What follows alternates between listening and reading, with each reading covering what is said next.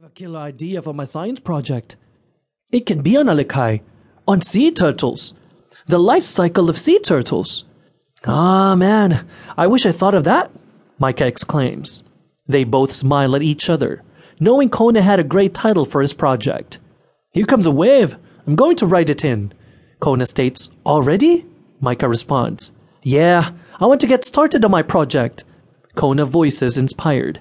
Both boys start to paddle vigorously with the flow of the strong current. As the ocean pulls the boards to tip the top of the curling wave, Kona drops in left. Micah drops in right. As Kona rides the wave into shore, he looks back and sees Aliikia in the wave behind her, neck stretched out and belly up to the sun, enjoying the bubbly spitzer at the end of her ride.